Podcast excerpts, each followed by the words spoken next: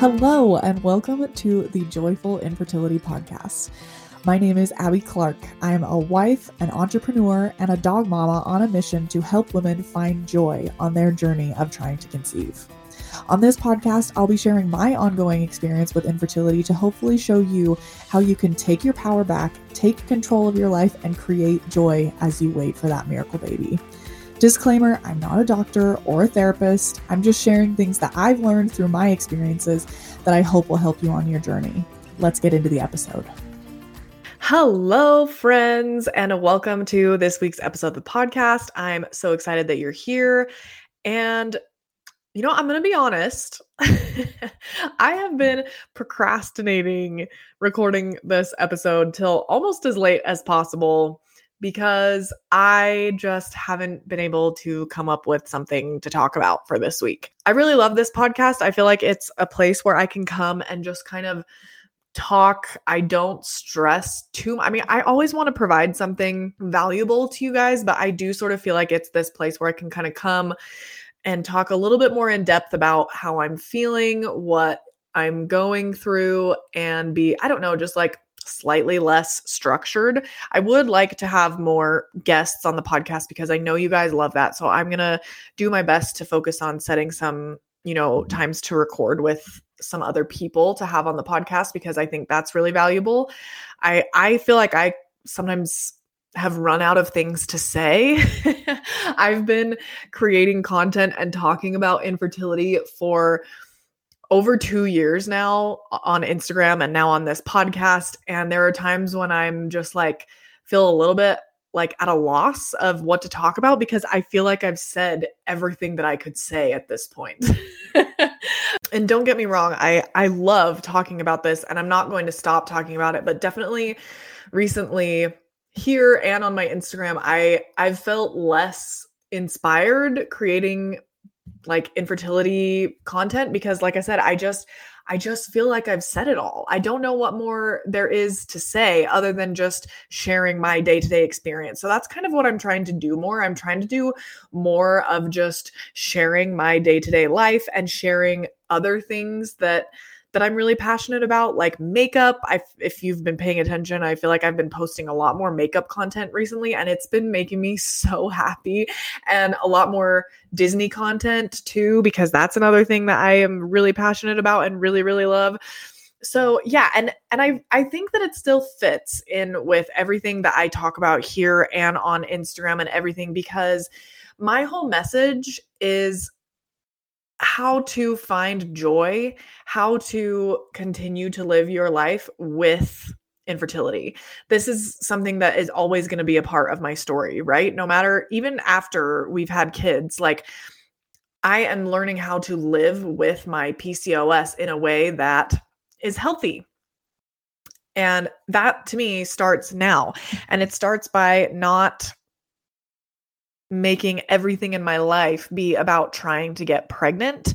And honestly, that's kind of where I'm at my headspace lately and i've kind of mentioned this before um, but i i told we you know we started working with a napro doctor earlier this year and i was feeling really good about it at the time but the more we we started down that path again the less i was I don't know, excited about going down that route. I I don't want to just focus on getting pregnant. I want to focus on healing my body, figuring out my PCOS, figuring out uh, the lifestyle that I should be living to to to do things and then also focusing on other things like creating other other types of content, right? I am so passionate about content creation. I really didn't anticipate I, I never would have pictured that this would be like my job, is basically what I'm trying to say. But the more I've done it, the more I continue to fall in love with it. It is such a creative outlet for me.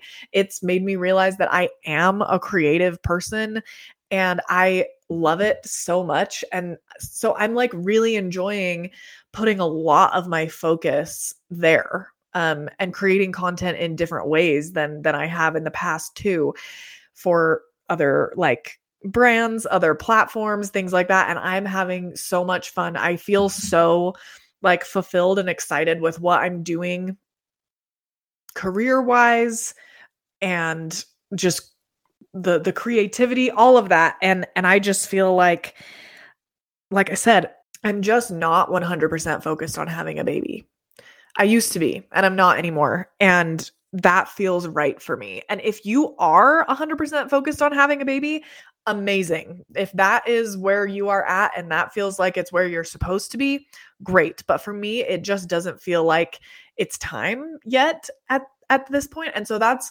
another reason why i feel like I've been struggling creating like infertility content or content around trying to conceive is because I don't feel like I'm I, well I'm not. I'm not actively trying to conceive right now.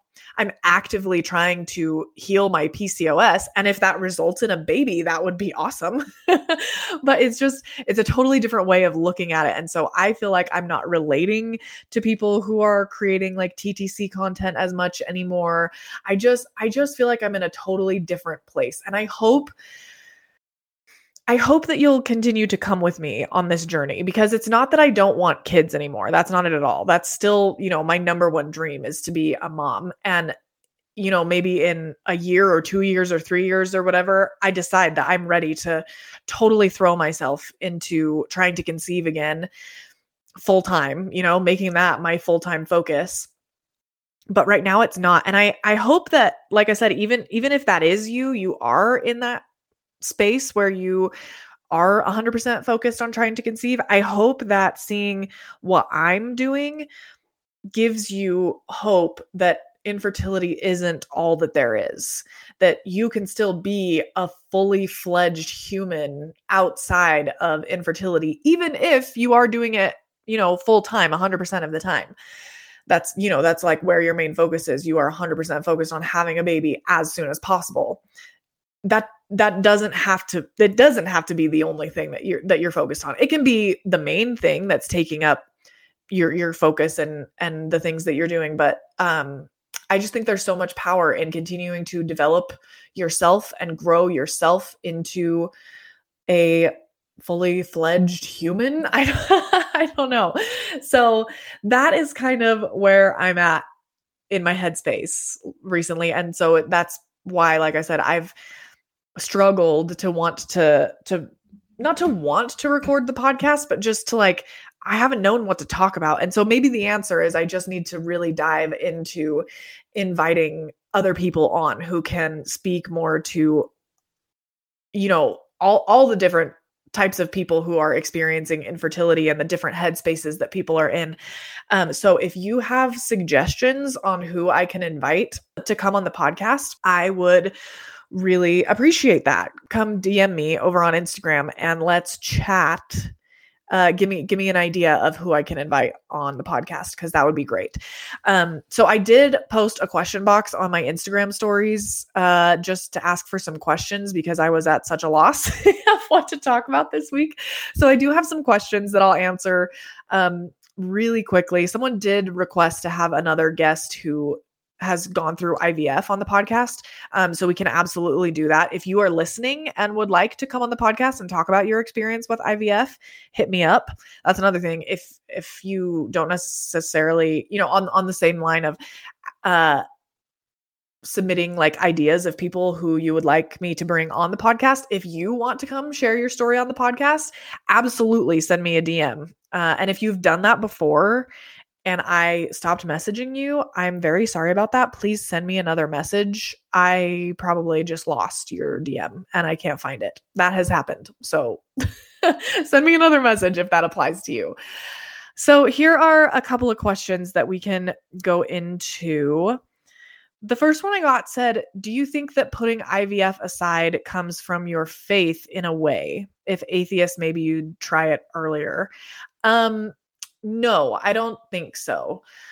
At least not like consciously. I I don't think so. My the religion that I was raised in, um, the Mormon church doesn't discourage against IVF at all. I know that's a thing with some other um, Christian religions, or maybe not even Christian religions, just other religions in general, that they kind of discourage against um, IVF or surrogacy and things like that. And um, the LDS church doesn't at all. So I really don't think that that has influenced my decision um, whether or not to do IVF. I just haven't felt ready for it. That's that's the the honest truth. And the more that I learn about PCOS and stuff, the more I really really hope that I won't have to do it. IVF is so intense. It's a lot more intense than people realize. And like I said, I just haven't felt ready. It to me IVF feels like very much the last resort. When we've tried everything else that we can think of we will do IVF because it's really intense it's really expensive and you're still not guaranteed a baby when you do IVF so to me at this point the risk outweighs do you know what I'm saying? Like the the risk of I mean I don't want to say the risk outweighs the reward because that's not true going through hell would you know, I would do that to get a baby here, but I just don't feel like I'm at the point where I need to voluntarily sign up to go through hell to get a baby. if that makes sense. You know what I'm saying? I will if that's what we have to do, but right now I don't feel like I'm at that point yet and and that's how I felt since you know day 1 since we started working with doctors. Um and if that's again, if that's not the case for you, if you're ready to just like jump into IVF, great, do it. I, I have nothing against IVF. It's just not something that I have felt ready for. Um, somebody asked for an update uh, because she said, I remember you having some pregnancy symptoms last week.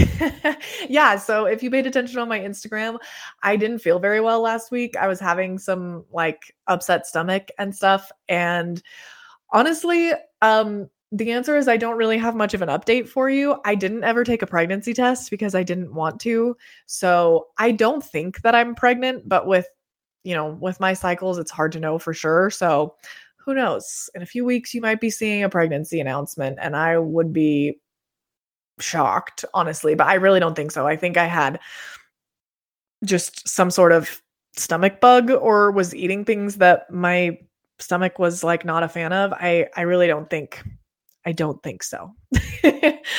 um, along those same lines, how do you keep yourself from testing early?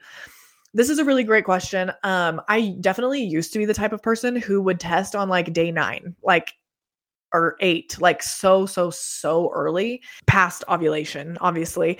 And that was me for the first several months of um, trying to conceive. I don't do that anymore. In fact, now I avoid taking pregnancy tests uh, kind of at all costs because they just make me sad now. Like getting a negative pregnancy test is just not fun. I would just rather not. So that's part of it is that I feel like I've had enough negative experiences with getting negative pregnancy tests that I just don't want to put myself through that. Um, and then testing early I, well, I've just kind of realized that it doesn't really make sense because what what would happen is I would test at like day eight or nine, right? DPO, and if it was negative, well, it, it was always negative. It would come up negative, and then rather than taking that as um a negative result, I would just convince myself that it was too early to get a positive anyway. You know what I mean? Like just convince myself that it was a false negative, And then I would just keep testing every day until my period came or whatever. And um yeah, I it just wasn't healthy for me. I know that there are people out there who take comfort in testing every day, but for me it just was uh, one more thing that was just kind of like driving myself crazy you know? So that that's kind of why i stopped doing it is because i realized that it was pointless that it was most likely going to come up negative but then i was still just going to convince myself that it wasn't actually negative. So there's no point in in taking the test because i'm not going to like believe the result anyway. At least that was my experience. So i just kind of realized that i was doing more harm than good when i would take tests early like that. And so now I don't unless I'm like really, really obsessing over you know, it doesn't happen to me very often anymore, but there are times when like I'll feel feel weird. Like last week I was really tempted to take a test um and then just never did. I didn't never like work up the courage to do it. But that's kind of the only time now that I'll take tests is when I feel like I'm having really weird symptoms and I it I like can't get that little thing out of my brain that's like maybe you're pregnant. Um so then I'll take a test to make that go away. because it's it's like cognitively in my brain i know that it's going to be negative but there's that little hopeful part of my brain that just can't uh can't uh can't accept that so sometimes i have to take take a test um tips to actually getting into a good sleep routine and sticking with it girl if i had tips i would tell you i am maybe the worst sleeper on the planet and i have been since I was literally an, an infant. Um, I was a terrible sleeper as a baby, as a child. I was petrified of the dark as a kid. Like, I can remember when I was probably like, oh gosh, how old was I? Like five or six. I was so scared of the dark and like so terrified to sleep in the dark. I would sleep in my bedroom with the light on, like not a night light, like the overhead light in my bedroom, the big light in my room, and the door wide open because I was, like I said, just like petrified of the dark. I was so scared. Eventually, slowly, I like worked up to being able to just like sleep with um, the light off, but the door still open and the hall light on that was better. And then I could do, you know, like the door open and I had a night light and I needed like a sound machine and stuff like that. Like I have just always been so awful at sleeping and getting myself to fall asleep. I deal with insomnia. It is not fun. Um, so you are asking the wrong person for tips to getting into a good sleep routine and sticking with it. The best like routine I have ever been in in my life was when I was a missionary uh, because we had a really strict schedule. Um, as missionaries, we were like supposed to be in bed by 10:30 every single night. We are supposed to be home by 9 or 9:30 and in bed lights out at 10:30 and then wake up at 6:30 a.m. every single day.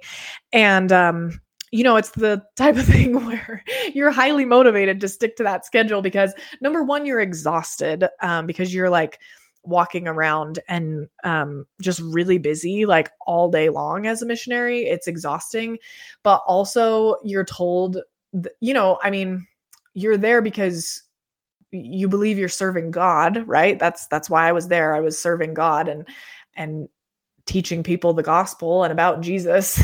and um, we're we're taught as missionaries that obedience is important and that that God knows whether or not you're being obedient. And so that is really um, powerful incentive to stick to the schedule because you kind of believe that God is watching you and that he cares um, what time you're going to bed and what time you're waking up, which now saying that out loud and where I'm at now sounds really silly to me, but it really is how I felt. so, and I think that's honestly like the best sleep tip is you just have to like go to bed and get up at the same time every day no matter what even if you don't feel well even if you're exhausted.